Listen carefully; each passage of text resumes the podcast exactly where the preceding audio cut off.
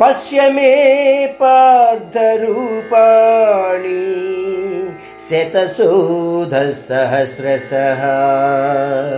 नानाविधानि दिव्यानि नानावर्णाकृतीनि च।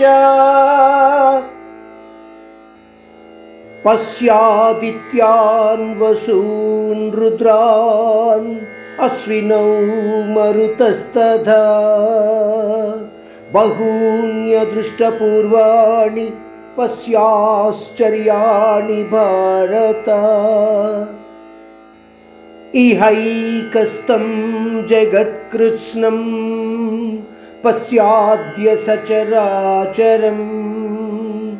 मम देहे गुडाकेश यच्चान्यद्रष्टुमिच्छसि।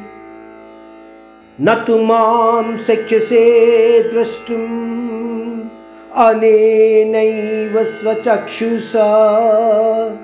दिव्यं ददामि ते चक्षुः। पश्य मे योगमैश्वरम्